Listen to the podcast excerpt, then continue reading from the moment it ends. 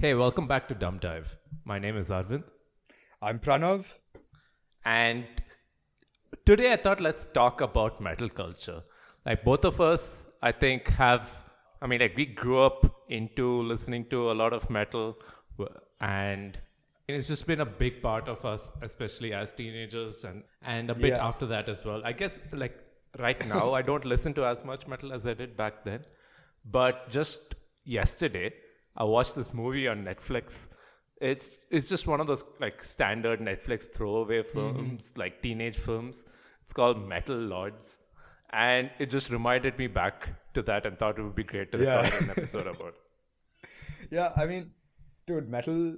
I still, I still listen to so much of it, even though like I, I don't think it's my primary or like I wouldn't. I, I'd say I'm not as fanatical as I was about it in like high school and um, you know like couple of years in college. But you know, I still think metal's like my primary genre. You know, like like anytime I have a bad day or whatever, metal just kind of you know it's it's a it's a good feel good kind of um it's a feel good kind of vibe which is weird considering you know the the traditional outlook on metal is that it's really aggressive and you know it's just blah, blah, blah, with like heavy guitars and you know you don't understand anything but i mean i think i think it might actually be interesting if we talk about how we got into metal like like what was you know what was your what was your metal origin story What is my whatever, you in? know?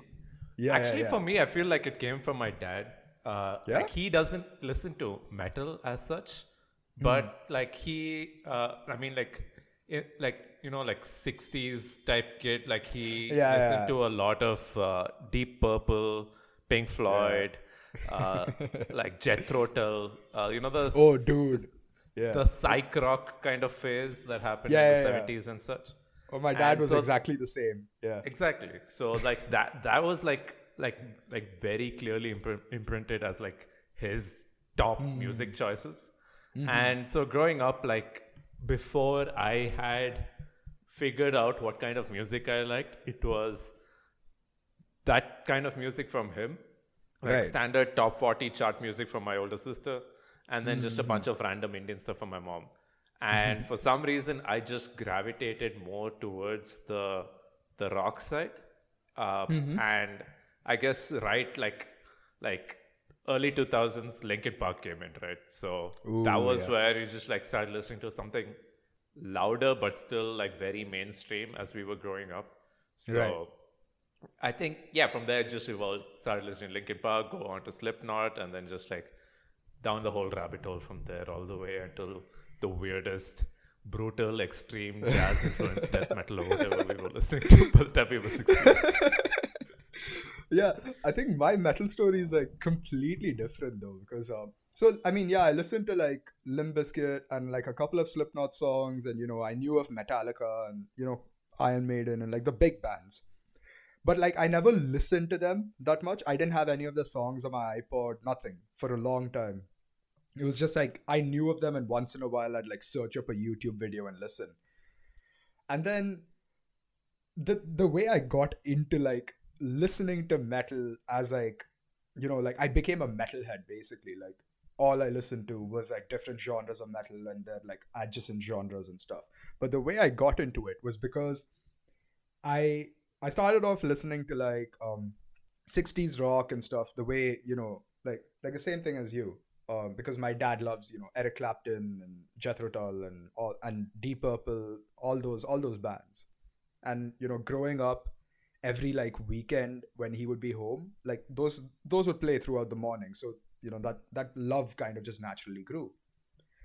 Uh but then you know sixth seventh eighth grade came along adolescence and everything and i felt a bit edgy so i got into gangster rap and uh, hardcore hip hop dude no all i was listening to was like dmx the Ruff Ryders um i think a lot of a lot of uh, Pimp C and Bun B. I'd got into Nas, got into like a bunch of those kind of artists, right? This is like back in eighth grade kind of thing. And then uh, ninth grade, I was listening. Ninth grade, I moved from uh, you know hardcore like like hardcore hip hop and like gangster rap and that kind of stuff.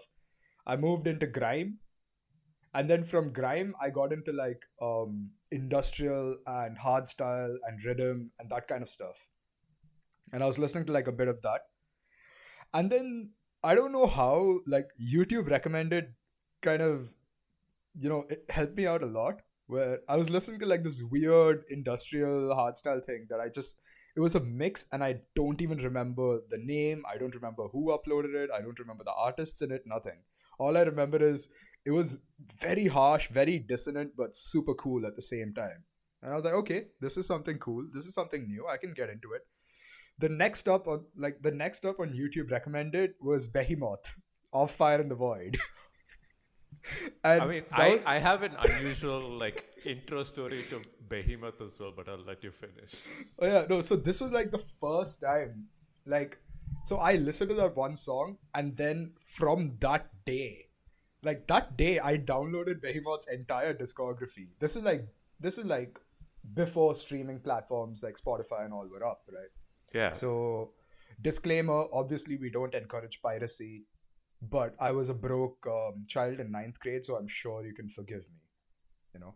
But anyway, I, I downloaded the entire discography of Behemoth and I listened to it religiously, which is a bit ironic considering what they talk about. But anyway, uh, yeah, so I listened to it religiously for like a month, and that's what got me into you know going out and actually getting into metal and exploring genres, exploring bands, getting into the culture, getting into the history of it, so on and so forth yeah, that was my intro story to metal.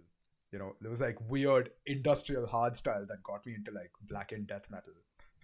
Yeah, I, like oddly, like Behemoth was one of the first hardcore. Like you must be deep into metal to to know them types. Uh, I think it would be like one of your first extreme metal, you know, yeah, like that exactly. entire umbrella. Yeah, yeah, And the thing was, the way I got it was equally unexpected. So uh-huh.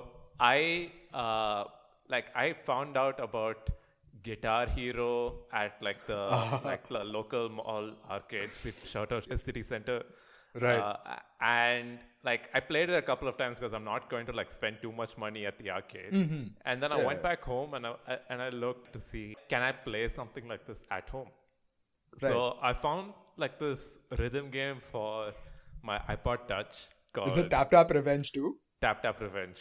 Oh my and god! on that, like they had this thing where every week they would give you a free song. Yeah, I remember that. Holy shit. Otherwise, usually you're supposed to like pay like a dollar to unlock a song, but like every week they would release like one free song. And typically the songs they released were like, uh, I don't know, Linkin Park, Daft Punk, Benny Benassi.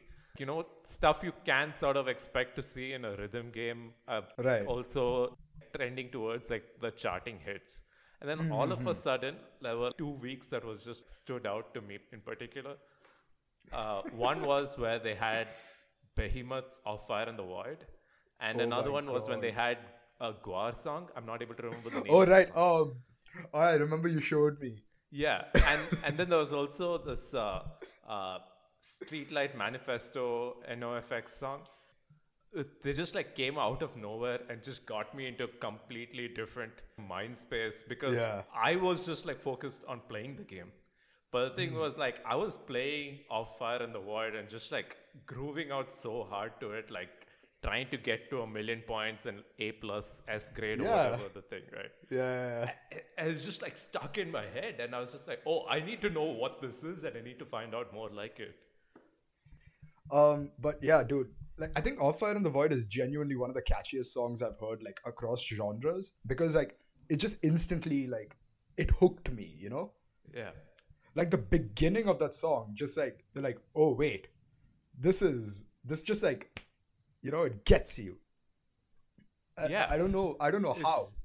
Like the thing was like especially back then I wasn't like I I didn't know the artist, I didn't know the context. Right of things. I didn't know what they were saying. So it's like a lot of things, especially like we'll probably get into it later with yeah. lyrical things and stuff that I didn't necessarily agree with, but it was just like in terms of songwriting and what I can call like like a soundscape that they built with the sounds where it's just yeah, like the soundscape. layers upon layers of different things that are happening within the track itself, which was not something that I had been exposed too much to uh, right. until that point where it's just like literally adding sound effects purely to add more depth to the sound. Right, right. more like a movie soundtrack, but catchy.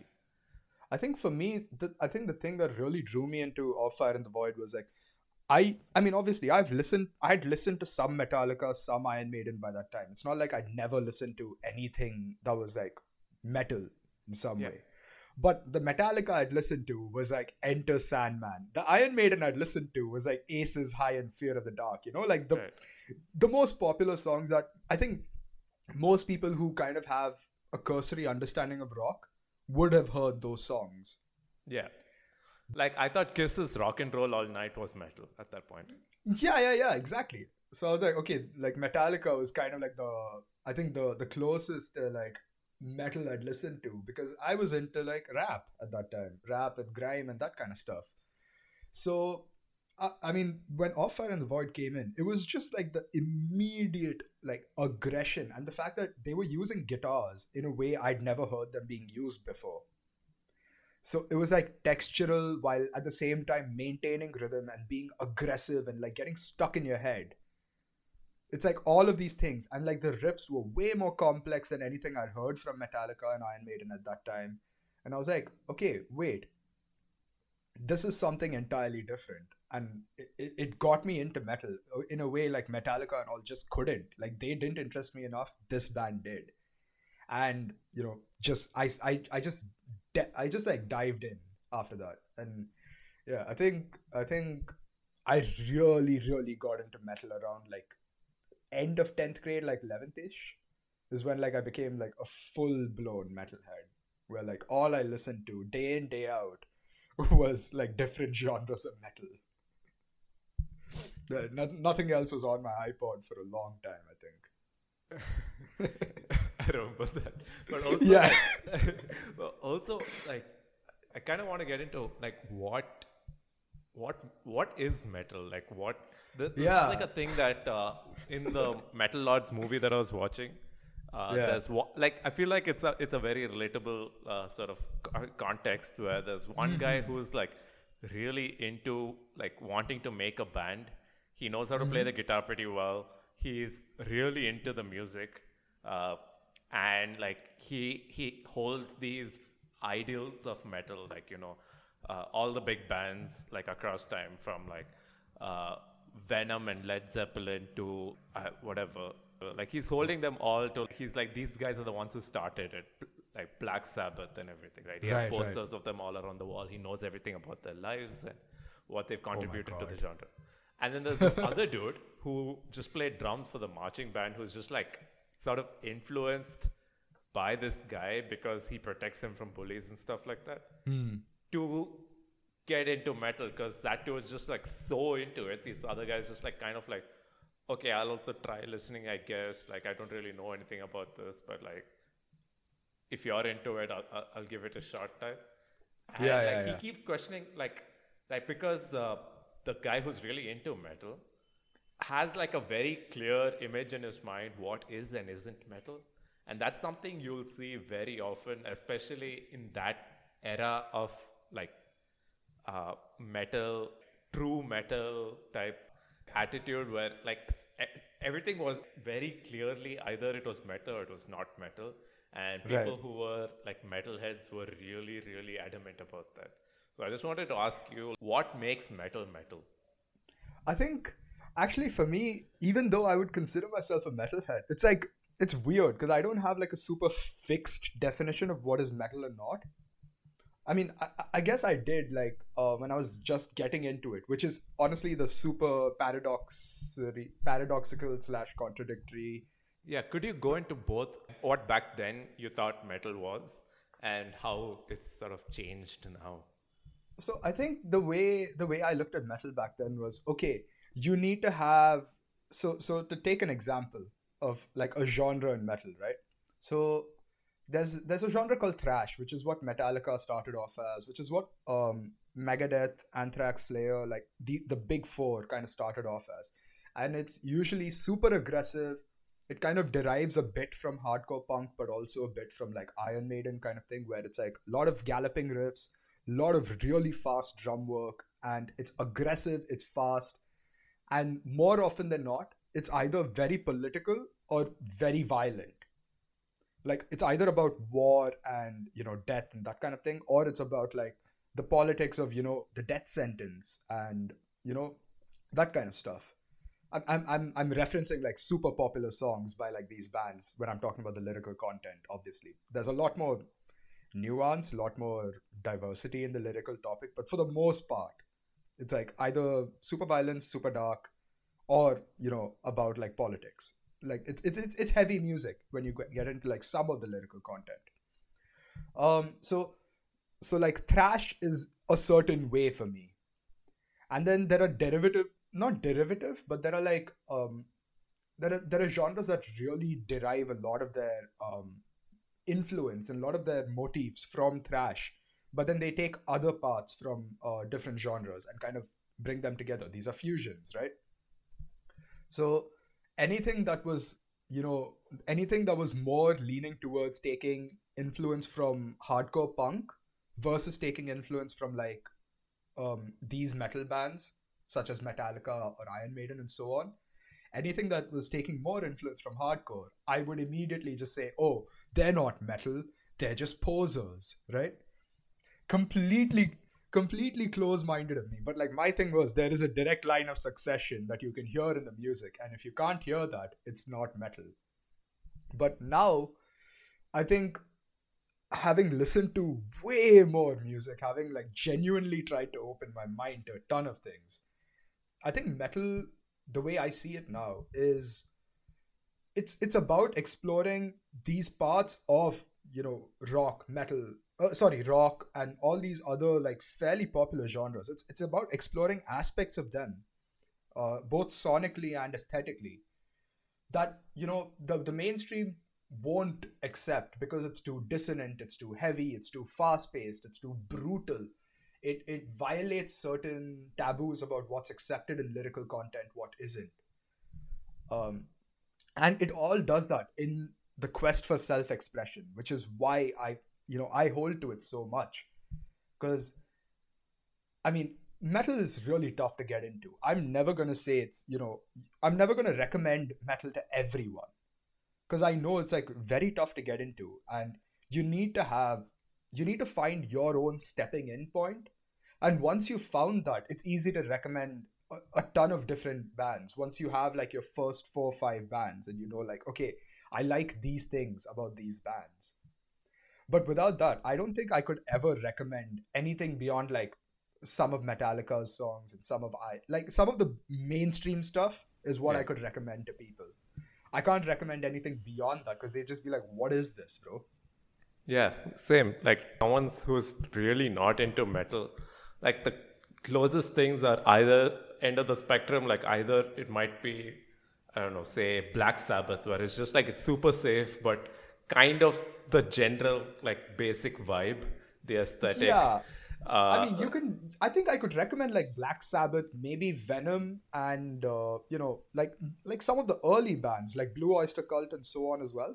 Yeah, those are pretty easy to recommend if you're into you know '60s rock in yeah, at any yeah, stage. But as like, you go further at the down, very uh, other spectrum, like there are there are the current bands like Polyphia or Spiritbox or Tesseract, which like they're still kind of difficult for like like I, I don't want to say they're difficult to listen to because to me they sound great, but it's just difficult to exactly like get a hold of if that's the mm. first time listening to music like that i think they're super like involved listening because they, yeah. they make really complex progressive kind of rock so again if you've been into king crimson and you know porcupine tree and that kind of music you can get into polyphia and um, tesseract and all these bands fairly easily i think. Because you'd be used to complexity you'd be used to like those kinds of moti- musical uh, motifs and so on. I think the big the big problem though is not just like in that that kind of um, temporal difference. It's the the aesthetic difference that I really want to get into because that's what I think makes metal hard to get into. And I'm, I'm not just talking about aesthetic as in like the the kind of visual scene and the visual appeal of certain bands or the kind of um, imagery they use and so on. But I'm talking about the aesthetic of the music itself and what the music represents in certain ways. For example, I said thrash is supposed to be kind of fast and aggressive in some ways. And that's because it's supposed to be this this very punk um, outcry, you know? It's just rebellion, it's anger. It, it's why when Metallica and all released those huge albums like Master of Puppets and so on, they were in their uh, like early to mid 20s around that time. Mm-hmm. You know, they were in the youth, they were like in that perfect place, uh, both in time and in the kind of musical scene that they grew up in. They were in this perfect confluence where they could take all these various influences, make it their own, and kind of put their own anger into their words and their music and kind of show it out to the world and say, This is who we are, this is why we're angry, this is what we're fighting, or this is what we think is important. And you know, you should listen to what we're saying. It's not just dumb shit um, it, it's a, it's a kind of you know, it's that kind of anger in thrash. But when you look at other for uh, other scenes of metal, like um, you look at progressive metal, it's a completely different uh, um, outlook to music, where it's about you know some bands prefer like technical kind of expertise you know they want to show how good they are at their instruments while kind of coming together as a cohesive unit. While others would go more about okay let's take a concept or a theme and see how how deep we can delve into it through a piece of music without lyrics without anything to go beyond. And even uh, even more people maybe like let's let's try and tell a story through an entire album right? Yeah. and there's so many different each genre has these has a few broad um, aesthetic points that they, they that they jump off of and the problem i think or not the problem but like the trouble with getting into metal is that some of these aesthetics are so widely different from a mainstream aesthetic that like you don't know where to get in. You don't know how to reference you don't know how to refer to it. You don't have any reference points. And you're just like okay how do i get into this? You know? And in a way it's kind of also designed to be uh, like anti-mainstream. It yeah. is a rebellious like subculture. Right. So, it's a counterculture movement at the heart of it. Like metal exactly. is definitely a counterculture movement. Right. Even um, a- as popular as it got in the 90s, every time yeah. like there's always like this thing that people who are super into metal would say like like talking about selling out uh, like like people oh, would only consider themselves a real metalhead if they're listening to if their favorite band has like less than 100 like fans right? I mean, I, I mean, yeah, yeah, yeah. I think, I think that's still. I won't say that's still a paradigm, but like when I was on uh, Facebook and in metal groups and like trolling metal forums and stuff to like get um to get recommendations to keep finding new bands. Like the the the the biggest thing I'd find was, oh, the band's no good. They sold out. You know, they they got a major label contract, and I'm like, but what's so wrong with that? They get better studios, they get better resources, right? Yeah. But then uh, like one I remember like very clearly was when In Flames made this one uh, one album oh, yeah. where like they used to be considered like real like you know like stalwarts they, of like of like I mean they metal. were and I mean okay I'm gonna be a nerd about this but like again In Flames you guys need to you, you no, guys need to no, kind of no, get why why we're saying they sold out it's not that they actually did right they changed their sonic style along with that album. Yeah. And and I, I think that's completely fine as long as your sonic style is still, you know, cohesive. It's still like something that the band wants and they're able to make great music with it. That's my view now. Back then, when I was getting into In Flames, I only knew of them as, oh, these guys and another two bands, which is Dark Tranq- Tranquillity and At the Gates, these three bands kind of started this entire scene of melodic death metal you know it's you know they they kind of started it from there uh, and when In Flames changed their sound as I was going through their discography, I'm like, wait, this isn't good. This is like mainstream whiny, you know, that kind of metalcore, you know, it's not good. I came back to it two years later and I'm in love with those albums. I listen to them more than the death metal version of In Flames. right? Like, what what basically happened like at least looking back on it yeah. was that they grew older they sort of like did not really particularly want to have the same level of aggression that they probably did Yeah. like, in their, uh, early I think it's completely fine. And they got better equipment so they could make their music sound like genuinely just like cleaner and better, well Yeah. produced. Because like one of the like main aesthetics of a lot of metal uh, is that it is quite lo-fi. It sounds like it was recorded in your basement. Like it. I mean, I isn't- wouldn't go that far. I wouldn't go that far, but it's it's it's supposed to be a lot more unpolished. You won't hear a lot of like the fining up that uh, Yeah, studios yeah. tend to do for more mainstream projects. It's not that it's recorded badly. It's that it's recorded in a way that's supposed to be a little chaotic. It's supposed to be a little unrefined because you're going against that kind of polished, refined songwriting that the mainstream wants. You want your things to be like just purely visceral in a, in a, in a, in a sense, you know? Yeah, yeah. Yeah, but dude, I mean, it's a selling out thing that kind of um so like I bought into it for a while while I was new to metal, which is the weird thing. Like you would you would think if you're new to a genre, you kind of you don't care about what the others would be saying because you want to discover more.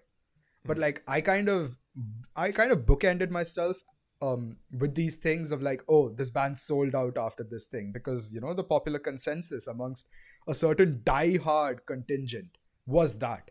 It wasn't the broad consensus. It was just a very, very, very, very vocal minority that said that. And I was like, okay, fine, fair enough. But then after a point, I think I just kind of grew up and developed my own brain. and I was like, wait, let me just give these albums a second listen without these biases in mind, you know? Let me just like kind of give it a shot. So I think one of the one of those albums where people accused In Flames of selling out was um, Come Clarity, and the other one was like A Sense of Purpose. Both of these are phenomenal, like um, alternative rock slash metal kind of albums. Like the songwriting is great in these. So I listened to them back to front over two days, and I was like, wait, why did I ever think this band sold out? Like you can see that they're really trying to be artistic, artistically coherent. They their songs make sense, you know. There's like they're very well written.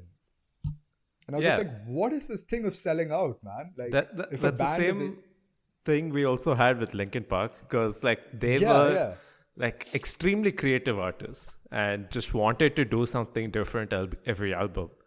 Uh, Yeah. It just so happened with their first two albums, they were like like perfectly on with what everyone seemed to be wanting, uh, think, which was that I think it's more that I, won't even say the first two. I think their first four albums genuinely were revolutionary to the sound of like mainstream rock and mainstream um what do you call it? Like the mainstream representation of rock and all these underground genres. Like Linkin Park was perfectly able to somehow capture all these things while maintaining aggression, while maintaining songwriting that would appeal to the mainstream masses. Yeah.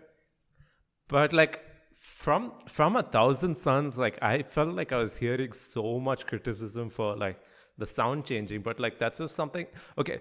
Yeah, I I, I, I, I don't want to get into I the get- same infla- In Flames discussion again, but they like they grow, and I just want to get into this whole like purist culture that was so strong think- with with metal, and I I feel like I see a lot of uh Hmm. like similarities w- with this subculture as with a lot of other just general communities there is this Yeah. sense that we seem to gravitate towards at some point when building a community at like, yeah, it doesn't you always keep it happen tight knit. You know? Exactly, You you- keep it tight knit and small, and you know, it, it feels like oh, you haven't gone through the same experiences as us. You you don't seem to know as much as us, so you aren't worthy of listening to the same thing or enjoying it at the same level. And it's like, no, man, come on, that's not true. there's like this unwritten global understanding that somehow was being spread about what is and isn't metal and i Yeah. feel like almost anywhere you go for like the people who were into this subculture you're probably going to get very very similar answers of what. Yeah. is and isn't metal of people having like a pushback against uh, metal core which was like more of Oh, the yeah. the, Oh, pu- the punk and hardcore influenced Yes. music that was coming out, like uh, especially early 2000s type. Uh, yeah, yeah. So Man, just, I've never felt I've never felt worse for being a purist than when I completely ignored metalcore. Like because of the pushback, you know, because of the purist pushback saying, "Oh, metalcore isn't real metal." They're like, "Okay, fine. We'll take influences from elsewhere."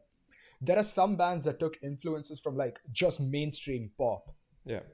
Like straight up mainstream pop. They used like beautiful synths and like these these very very very tightly written passages that were like electronic and so on Yeah. there were other bands that brought in like clean vocals and had like beautiful stretches of just like clean singing and like very very soft guitars instrumental passages all of that which drew from previous traditions of like rock and so on and just brought it into this kind of kitschy this kind of fusion of genres that they were trying to do Yeah. that the purists didn't like and i'm like wait why why stifle expression by you know by being a purist by saying oh only these elements are allowed?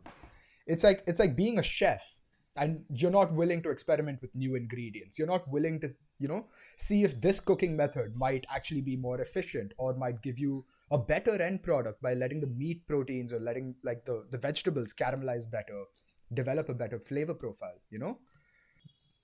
There's something that I try to dig deeper. Like, I don't know if I'm stretching on why uh, the culture ended up that way so strongly, at least, because you see that in any community, but I felt like in metal, especially, it was very strong.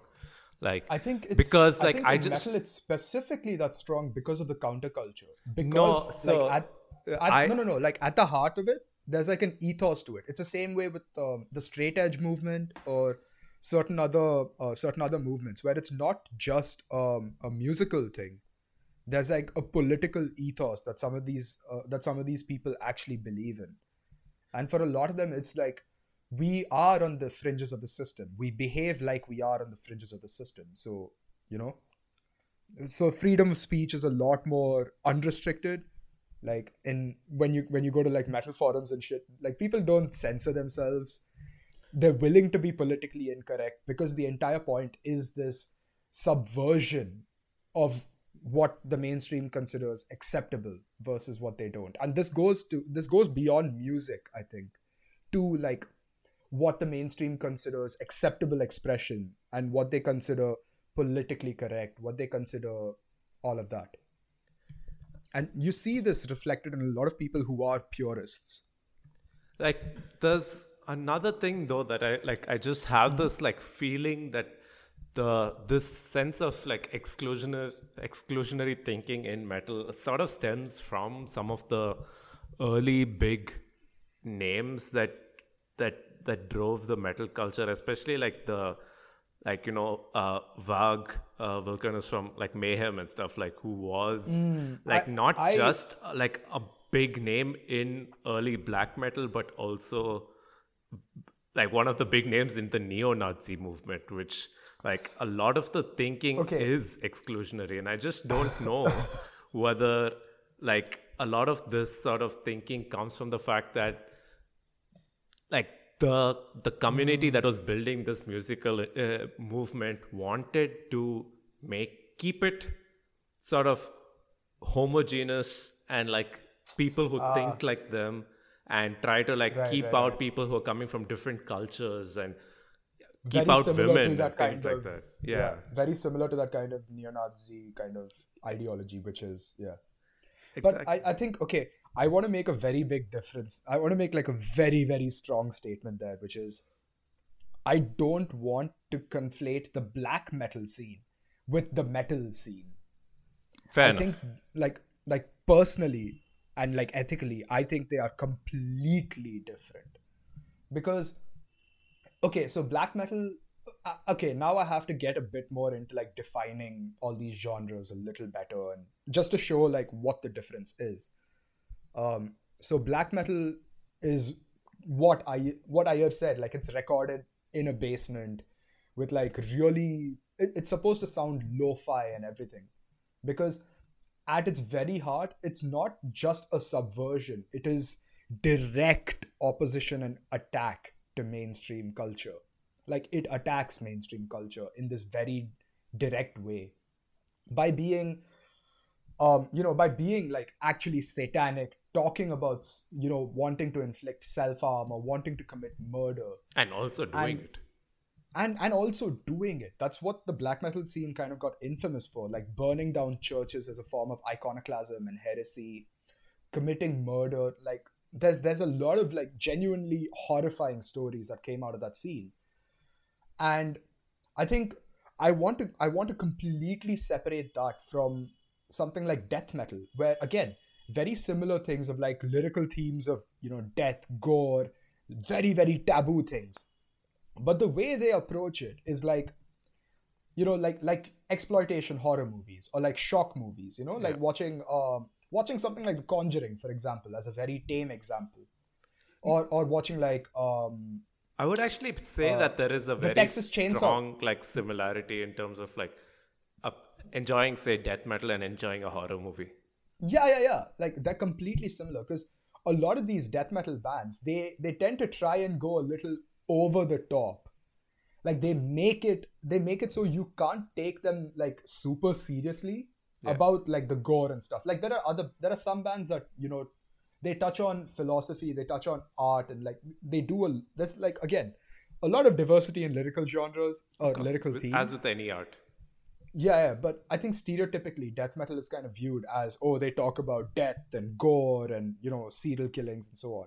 Cannibal Corpse is very- like a probably Yeah. most well known example of this. exactly exactly. Know, um, Hammer Smashed Face is like the the most uh, famous song, which is all about you get so angry you want to bash someone's face in, and in the, the lyrics, you know, they kind of describe the entire thing, you know, and and they do it in like like open detail kind of thing, but it's done in this you know horror movie esque way where you're like kind of you know it's not real Yeah. you know these aren't like real urges you know like the singles don't really feel it. It's just like oh what if we thought about this and decided to make like a horror movie esque song about it? And that's it. And it's enjoyment in that sense. Versus black metal which i feel is more like true crime documentary where these things are very real. And you know these guys kind of some of them have perpetrated it. And you're listening to music that you know in some ways kind of idolizes um, or or um, kind of pushes it like that. And again this isn't all of them. This isn't all black metal bands or whatever. It's just that there is a large proportion that fall into this kind of exclusionary and very um, radical kind of Yeah. um, Especially the the early like Gen One type bands. Oh no, no, it still it still goes on now. It's still, Like, but uh, it's there like was- like I feel like that's where it really like became. oh, it started massive. there. Yeah, exactly. Yeah, yeah, for sure, for sure. Uh, yeah, yeah. like, especially in Norway and stuff like there was a lot of Oh man, crazy things we would hear. But uh, I mean, there are definitely pockets of a lot of black metal from then until now that just do it for sonic aesthetics. There's a lot of bands real- that do it just for sonic aesthetics. Yeah. like there are some phenomenal bands that do it just for sonic aesthetic.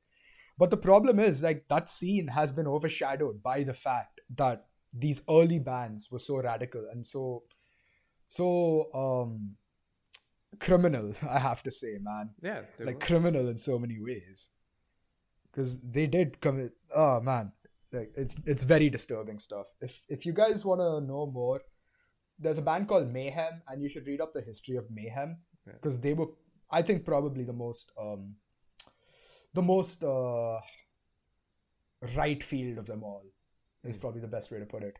Yeah. they weren't yeah. It didn't come out of left field. It was all the way to the right for them. Yeah.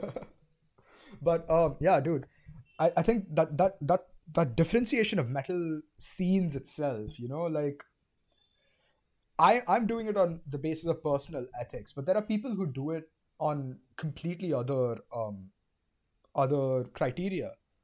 And that's what that's what i think makes metal so interesting to me is that like yeah there are certain like agreed upon tenets it, depending on which kind of subculture within the metal kind of umbrella scene that you fall under. Because there's like the purists there's like the concert goers there's like the casual listeners and there's like the people who are in it only for the music Yeah.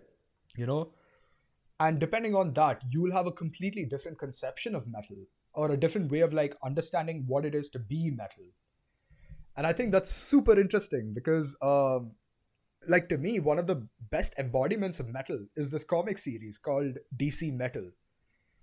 Not because it has anything to do with metal music or anything like that, you know. It's just the the the tone of the comic, the the aesthetic of it, and the way the way it's drawn, the color palettes used, the the character designs, they all feed into a lot of what I like about metal, which is that the, these comics went against what um, superhero comics were or are, in the sense that you know it's it's usually about good triumphing over evil, or it's about struggles, it's about personal struggles and so on.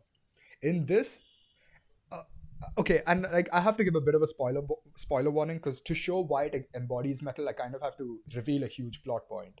So spoiler warning for DC metal here.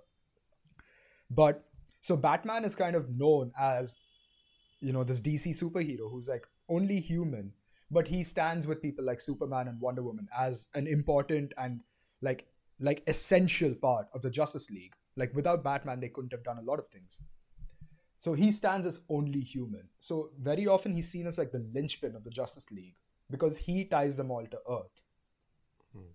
So what DC Metal did was they they took like different scenarios where Batman just cannot be himself anymore. He's no longer good. He no longer has this strict moral compass for whatever reason, you know. Uh, like in one in in one um, what if scenario, it was like Batman's parents are killed. Um, but instead of you know instead of dev- devoting his life to fighting justice, he's just like you know what, I don't care anymore. I he becomes like this embodiment of loss mm. in a certain way and uh, he does this because the Green Lantern ring appears to him, and like he just overrides it entirely. Okay. Like he becomes his own. He becomes his own like source of power, basically. Just the sheer outpour of loss becomes his power. Mm. And through this, he's able to like just demolish the world. Mm. There's another version where um, Batman is fighting with Ares, the god of war, and Ares um, Ares uh, kills Wonder Woman, who Batman is in a relationship with in that universe. And Batman loses it. He kills Ares, takes Ares' uh, suit, becomes a god of war, and kills the entire Justice League. Whoa. And then there's another where uh, Batman infects himself with the Doomsday virus to stop an evil Superman. And in doing so, Batman becomes evil. It's like a Dude, lot of role reversal and just changes. Yeah, yeah, yeah. But in all of these, the constant thing is the one hero who we consider like a linchpin of the Justice League, the moral compass, like like the the biggest thing about Batman, except for like these outlier stories, is that like the common through line is that he doesn't kill unless like I mean, unless he's not in his right mental state, he doesn't kill. Even when he has no choice, he would rather die than kill is like the is like his moral code because his his feeling is that he's so on the edge that one kill will justify all others and he will just become the joker. Yeah. He sees himself reflected like that right? That's like i think I that think, was something that you brought up like there was uh, some philosopher who um yeah yeah nietzsche. You stare yeah, yeah, into the abyss long enough the abyss gazes back into you. No no no you mentioned this thing where if anyone like breaks that boundary of taking a life after that like yeah. the, the value of life sort of becomes meaningless uh, yeah yeah yeah. It slowly starts diminishing. And so so batman has this super strong moral compass. And what all of, what dc metal examines is what if batman lost that moral compass for whatever reason? And he's in he's in this thing called the negative multiverse. So there's the there's the in comic books there's this thing called the multiverse like you would have seen it in the MCU, I guess. Yeah. Which is like this is the cinematic universe, which is still part of this big umbrella thing that Marvel has going on. With different time streams, different universes where heroes have different like appearances and powers. DC has very much the same thing. And what the writers did was introduce this thing of the negative multiverse, where in the in the normal multiverse you have heroes and villains and so on, but the negative multiverse everything goes bad. The world is always doomed to end. And like like every bad thing that could happen to you will happen to you in the negative multiverse. So in this, it's like just constant pain and suffering for these various heroes in these negative multiverses. Hmm. And then so they decide to come into the positive multiverse, which is like the normal thing that we read comics about, and wreak havoc on them to show them what it's like to live in their lives. And I think it that that kind of um that kind of huge dichotomy honestly embodies a lot of metal to me. Yeah. okay. Not because not because you know oh we want to inflict suffering on the mainstream or whatever it's not that you know that kind of negative to positive multiverse thing it's just more like you are in complete opposition which i've said before but in a way where you actively subvert oppose and reinterpret what the mainstream has what is like commonly accepted what is commonly viewed as good you reinterpret it or you invert it in a way where you use it as this counterculture thing either for fun you know like certain bands do. There's a lot of them. There's like there's this whole scene um within uh grindcore called porno grind which is entirely about doing this you know? They- they're so funny because it's like so over the top you can't help but laugh. So they they invert what is they take what's taboo what's completely unspeakable. Like you would never say these things in public. But they invert it. They make it super funny. And you can share it with your friends. It's like oh ha ha listen to this and read the lyrics. It's so dumb. And it's a great time. So there's that kind of thing. Versus other bands that really seek to hit at like um essential elements to the mainstream and say okay wait why are you listening to music that does this? Because it's so it's so cheap. It's not good you know?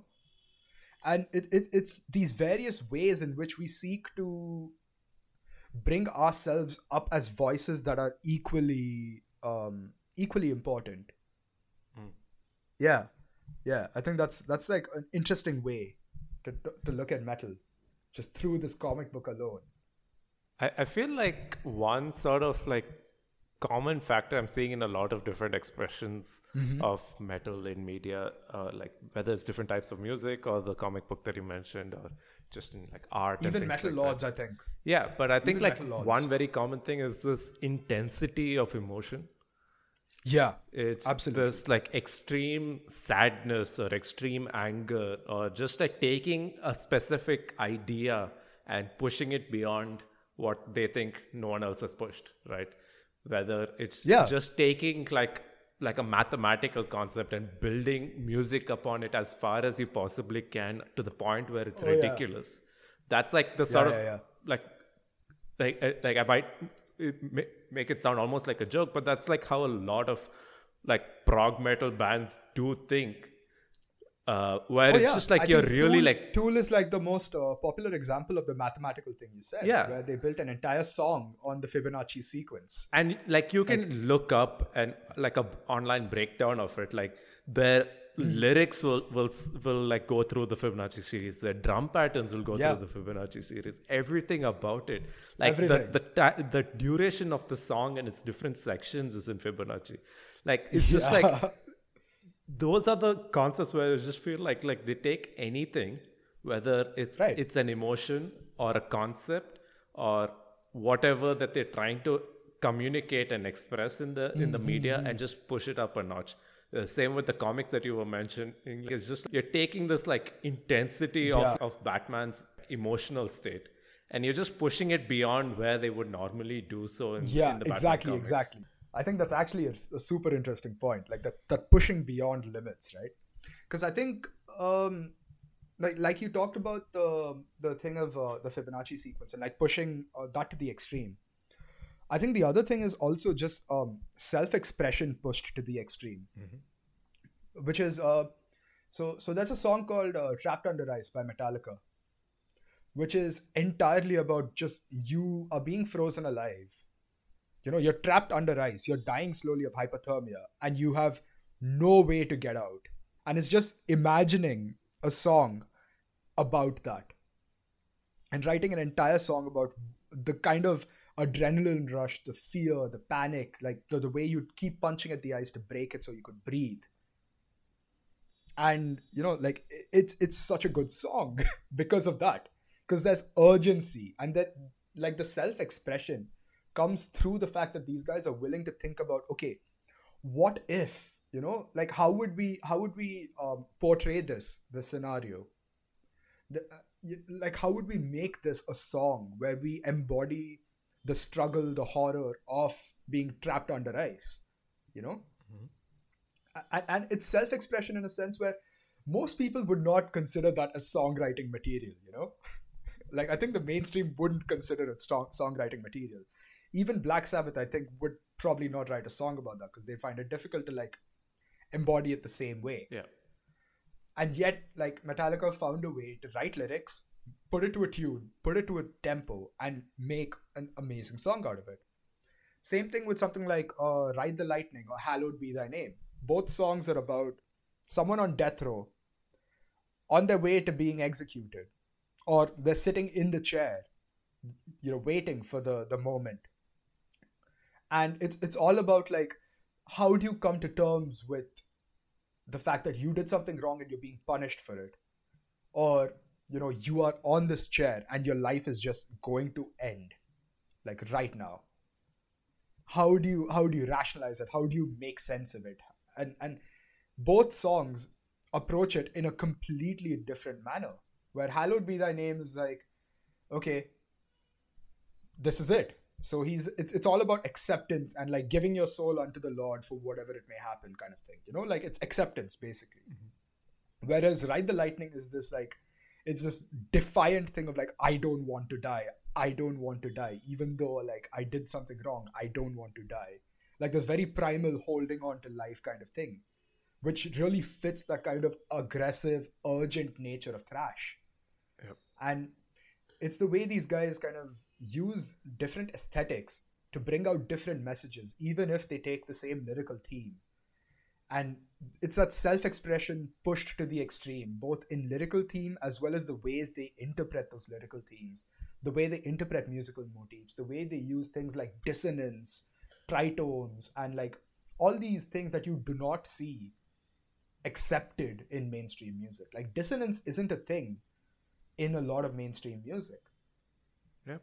like it's just not used right? Because you want harmony. Yeah. And yeah yeah Yeah. And i think it's yeah it comes from also like just generally a lot of people aren't looking for intensity in their casual music Yeah. experience, right?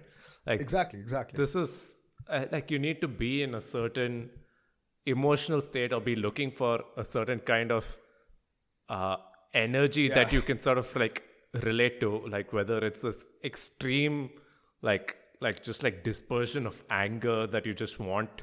Like like uh, that's why It's i think yeah, in a way. exactly. That's what you you said like it's sort of like oddly relaxing to listen to to uh, certain kinds of metal just because if you have that at least for us like when we have that intense stress or anger or sadness and just listening to music that just embodies It's this this, exact- this yeah. need to just like scream out into the void.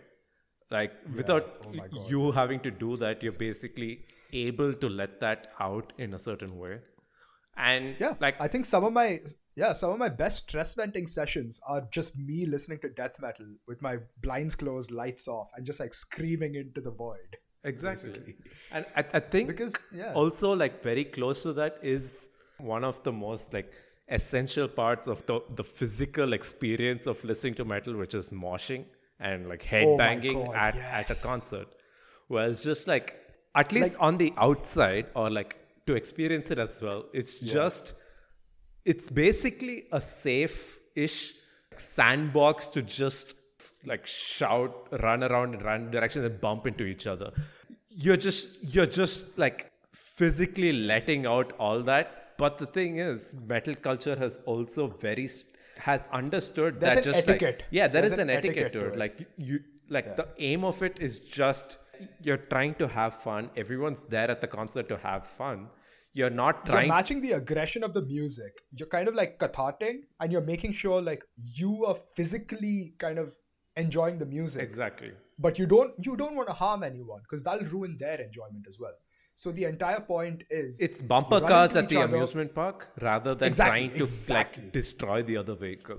Yeah, yeah, yeah. It's bumper cars, man. You're just like trying to bump into each other and have a good time by letting your body just like be phys. It, it's the adrenaline. It's the fa- It's this.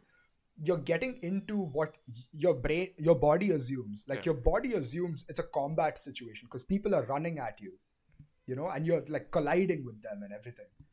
Your body assumes it's combat, but your brain knows it's not. So it's like this super rush of adrenaline that just heightens your music listening experience. It's so much fun. But there's like a really, really strict etiquette to moshing as well. Because again, you don't want to injure people. So no kicks, no punches. You don't flail your arms around because you could poke someone's eye out or like break a jaw if your, Yeah. your elbow comes out. Like you can cause very serious injuries because you are running in these circles. You're not just like standing around waiting for people to run into you. You are running into others as well. Yeah, and if anyone falls, the first thing is to like make First thing- space, pick them yeah. up, make sure they're okay, and like and then dig. Yeah. you keep going. That's it. But like it's a thing of like it looks like complete chaos from the outside. I think the first time my friends sh- saw me at a mosh they were like yo are you okay? What the hell is going on? Yeah, and like I'd broken a toenail, all of that, and I was like, bro, it's all good. This is the point. yeah, You know, like it's not a serious injury. A toenail's like whatever, it happens. You could it could happen to anyone while walking on a sidewalk, so I didn't care. yeah, But like the point is, I went in to have fun at the concert. I went in because I knew it's like death metal, and I'm like, you can't you can't be passive while listening to something like death metal. It's just so much aggression and energy, and just like it goes, man, it goes. so so you know, getting into a mosh pit is literally like I- don't think you can enjoy a metal concert without at one point experiencing the mosh. And if you don't like it that's fine. You can you can still experience it. But like you need to like have that that one time kind of like oh this is what a mosh pit is like. This is like the the cha- this is like the order inside chaos kind of thing. Yeah, I, I, and it's and then it starts making sense to you. Like one thing about uh, enjoying like a lot of entertainment live like i'm saying entertainment because i'm also thinking of both music and comedy and things like that. So like like if like like when you're at home and just listening on your own typically we aren't dancing out entirely or like head banging completely or if you're watching a comedy thing yeah. you're not laughing out loud all the time. But like when Yeah, you're yeah. in that live theater or like stadium experience and whether it's a, a stand-up comedian like saying jokes and you're just laughing out loud in like synchronicity with what's happening it's no longer just in your head. All of you are physically a part of that moment. Like so in a lot of typical music you just like groove out and dance. Uh, in metal it's very chaotic music. It's not like something Yeah. you can just like like have a slow groove dance to. So people just have to like fi- like, like it's, other. it's They- like a sort of like natural like physical urge to be in line with what the music is telling you to do. But you also realize that the music is for fun. Yeah. so you don't you don't want to like actually hurt anyone. It's, like, it's just okay, a dance walk back with a cup. in a way is Yeah, what i'm trying to exactly, say. exactly. It- yeah exactly. No no i agree with you. That's what i'm saying. Like you don't want you don't want anyone to have lasting injuries. You walk back with a couple of bruises you're like okay whatever. It's a bruise. Who cares? You know like that's the point. Like you embody the music or you embody the situation you're placed in in a live setting. It's also like the social element of it. Yeah. Because like moshing is incredibly social. I don't think a lot of people who watch them realize. It's it's this entire thing where you realize you're part of a community that's niche that's underground and everyone here is here because they enjoy the same expression and it, it's a it's a social communal feeling. And dude you walk into a mosh pit and if you experience it everyone in there has this huge grin on their face. I don't think i've ever been in a mosh pit where i've seen a person not smile. Like it could be the most brutal band on earth you know? And it could be like this insane mosh pit but everyone's smiling because the entire point is you're running into each other.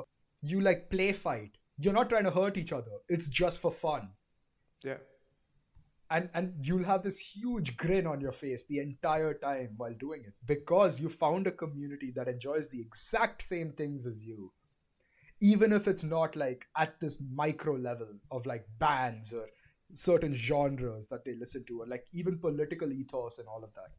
For those few moments while the bands while a band is on stage hmm. and the mosh is going on, everyone just is happy, you know? And it's beautiful to be a part of something like that.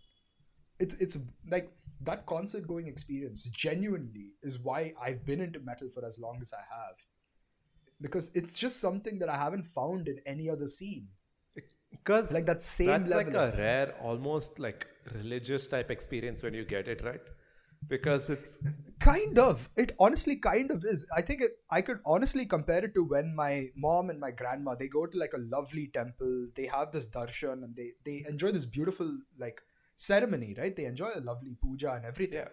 and they come back and they're so happy and, it's, then my- it's the same my- thing, right? When you're at Yeah. that like temple or like a mosque or a church where everyone there is there for the same reason, uh, not And the it's same reason, but like they come coming there for slightly different reasons, but they have a more or less similar set of beliefs. It's aligned in purpose. You're able to connect without ever having Yeah. to like exchange a word or even eye contact. You just know Yeah. by like physically being there in that presence and partaking in the same like social experience.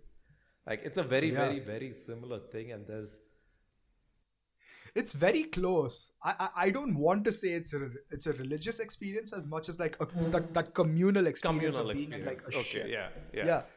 It's like it's like it, it's like an iftar it's like iftar dinner or something like that you know? Where it's like the entire point is this shared sense of community where everyone's coming together for the same purpose. You are there to have a great time and enjoy something Yeah.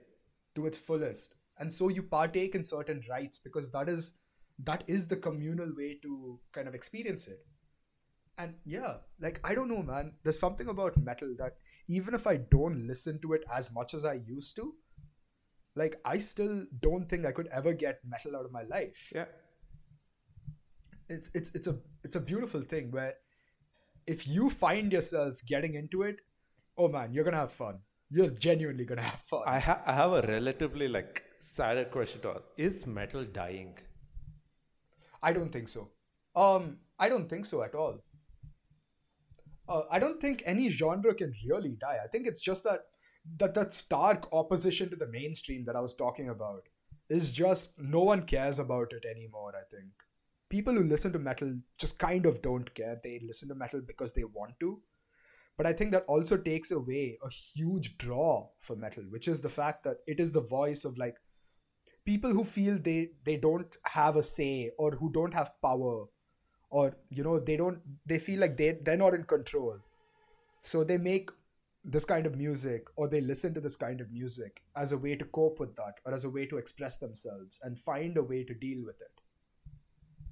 And i just don't think that that that kind of thing is there anymore. That kind of voice is there anymore you know because pe- people are finding other ways to express themselves and so on so that that very that very niche appeal of metal is dying but i don't think the genre as a whole is dying I, yeah, because that's still I feel like I'm a bit different. I feel like the the appeal to metal isn't dying, but I feel like the genre itself is dying. But I feel it will ah. spring out as something fairly different, but still sort of the same thing. Like I, I can feel things like say, I don't know, let's say hyper pop or like that oh yeah yeah, yeah. that really heavy like death grips kind of hip hop. Like I feel like a lot yeah, of yeah. them do hit a lot of the same I think a lot of them actually are very metal. Yeah. like I think I might I might start like a riot amongst like purists, but I I don't care about you guys. City Morgue is pretty close to either punk or metal, dude. City Morgue is really close. Yeah, City Morgue for sure. But I'm saying like I, I, I don't know. Let's No, no, no. I, I get what you're saying. Like Sophie and um, some of Charli XCX's music, like a lot of people out of the the the compu- what is it PC music? PC computer music. Yeah. Yeah, yeah, yeah. So, so, so, like a lot of them kind of embody the same ethos that we're talking about that comes from metal. Yeah. But say like a lot of the PC music with the metal as like say the 90s and early 2000s and stuff. A lot of their opposition was to religion and things like that. Uh, perhaps like PC music is more to say a lot of the common themes at least are uh, acceptance of sexuality of of Yeah, race gender norms of and so on. gender roles like it's like slightly different Yeah. topics different kind of music but like the general ethos is the same uh, No, absolutely. so I agree with like you. on it- that. like that's why I, feel think- like the, the the rock influenced metal Hmm. might be on the decline, but I feel like that space, that kind of music and sub community will sort of last despite uh, how music changes. I mean, that's true. See, I, th- I agree that they these these groups, uh, these artists, kind of embody the exact same ethos and the kind of self-expression thing that we were talking about. Like, I completely agree with that. I don't think there's any argument to be made. But do you think they hit that same visceral, you know, kind of um, outcry that metal kind of resonates with? You know what I mean? Like Yeah. the, the the thing of like, I don't know, like if I put on if I put on Creeping Death by Metallica, the only thing I can do for the next six minutes is listen to that headbang and just like shout along. Yeah. You know, I don't feel the same way when I'm listening to you know Death Grips or City Morgue or any of these guys. They're, they're very close and e- they're the same in ethos, but I don't think they have that same really really deep visceral pull Mm. In some ways because because it is a bit more um i think i think the big difference is that these like a lot of the music coming out of like pc music and so on is digital and it doesn't have that raw feel Hmm. for some reason it feels produced and polished right Right. like it's chaotic but it is produced and polished and it has to be It's like you And I might even think- say it's like like the PC music concept is to be like almost over polished. Yeah yeah yeah.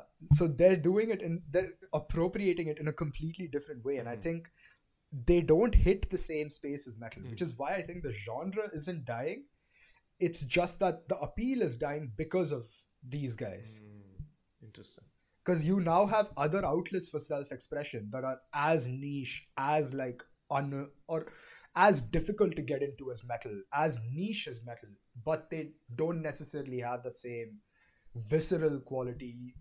You know they're not as they don't sound as potatoy uh, in sound quality uh, is, is one way of saying it. You know they sound more polished produced but they still have that same kind of um brutal form of self-expression you know raw form of self-expression. Yeah. um We need we need see, some lo-fi, very much not chill beats to scream your lungs out into the void too. yeah! Yeah that's it yeah Sounds like we need to start a That's actually 24 by it. 7 like YouTube radio with this. oh man i think there actually are a few 24 by 7 um yeah i think oh yeah dude i came across one that was a 24 7 um lo-fi doom ost to slay demons 2 or something. Oh my god. it was great. It was literally just a 24 hour, 24 7 stream of um, the Doom the Doom soundtrack being remixed in various ways. That's it. it was pretty awesome.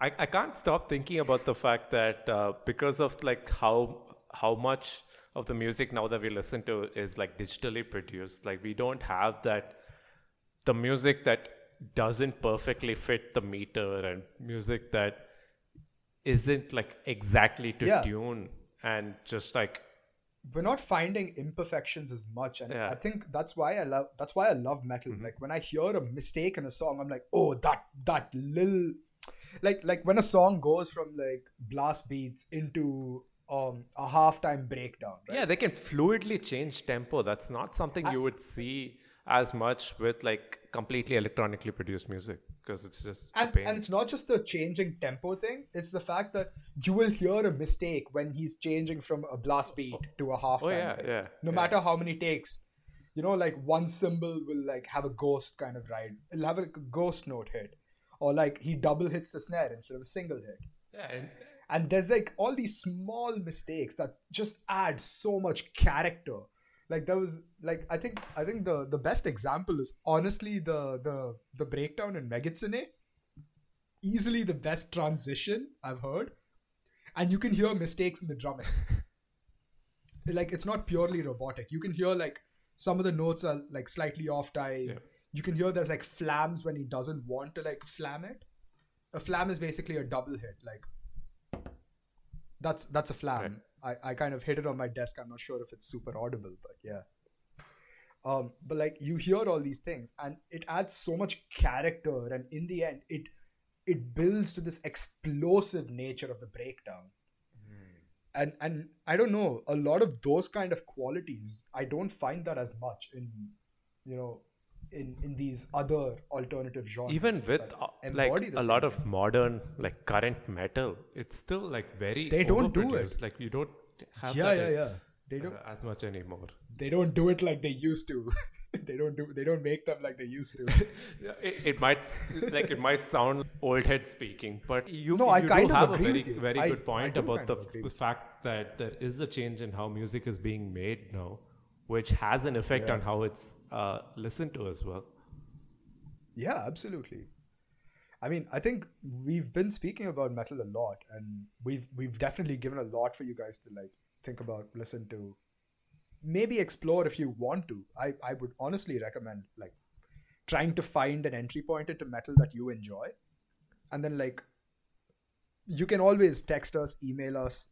Well, text us on Instagram, At Dumb Dive email us at uh, yeah dumbdive at gmail.com. Yeah, dumbdive at gmail.com. Instagram is at dumbdive podcast. Twitter's at dumbdive.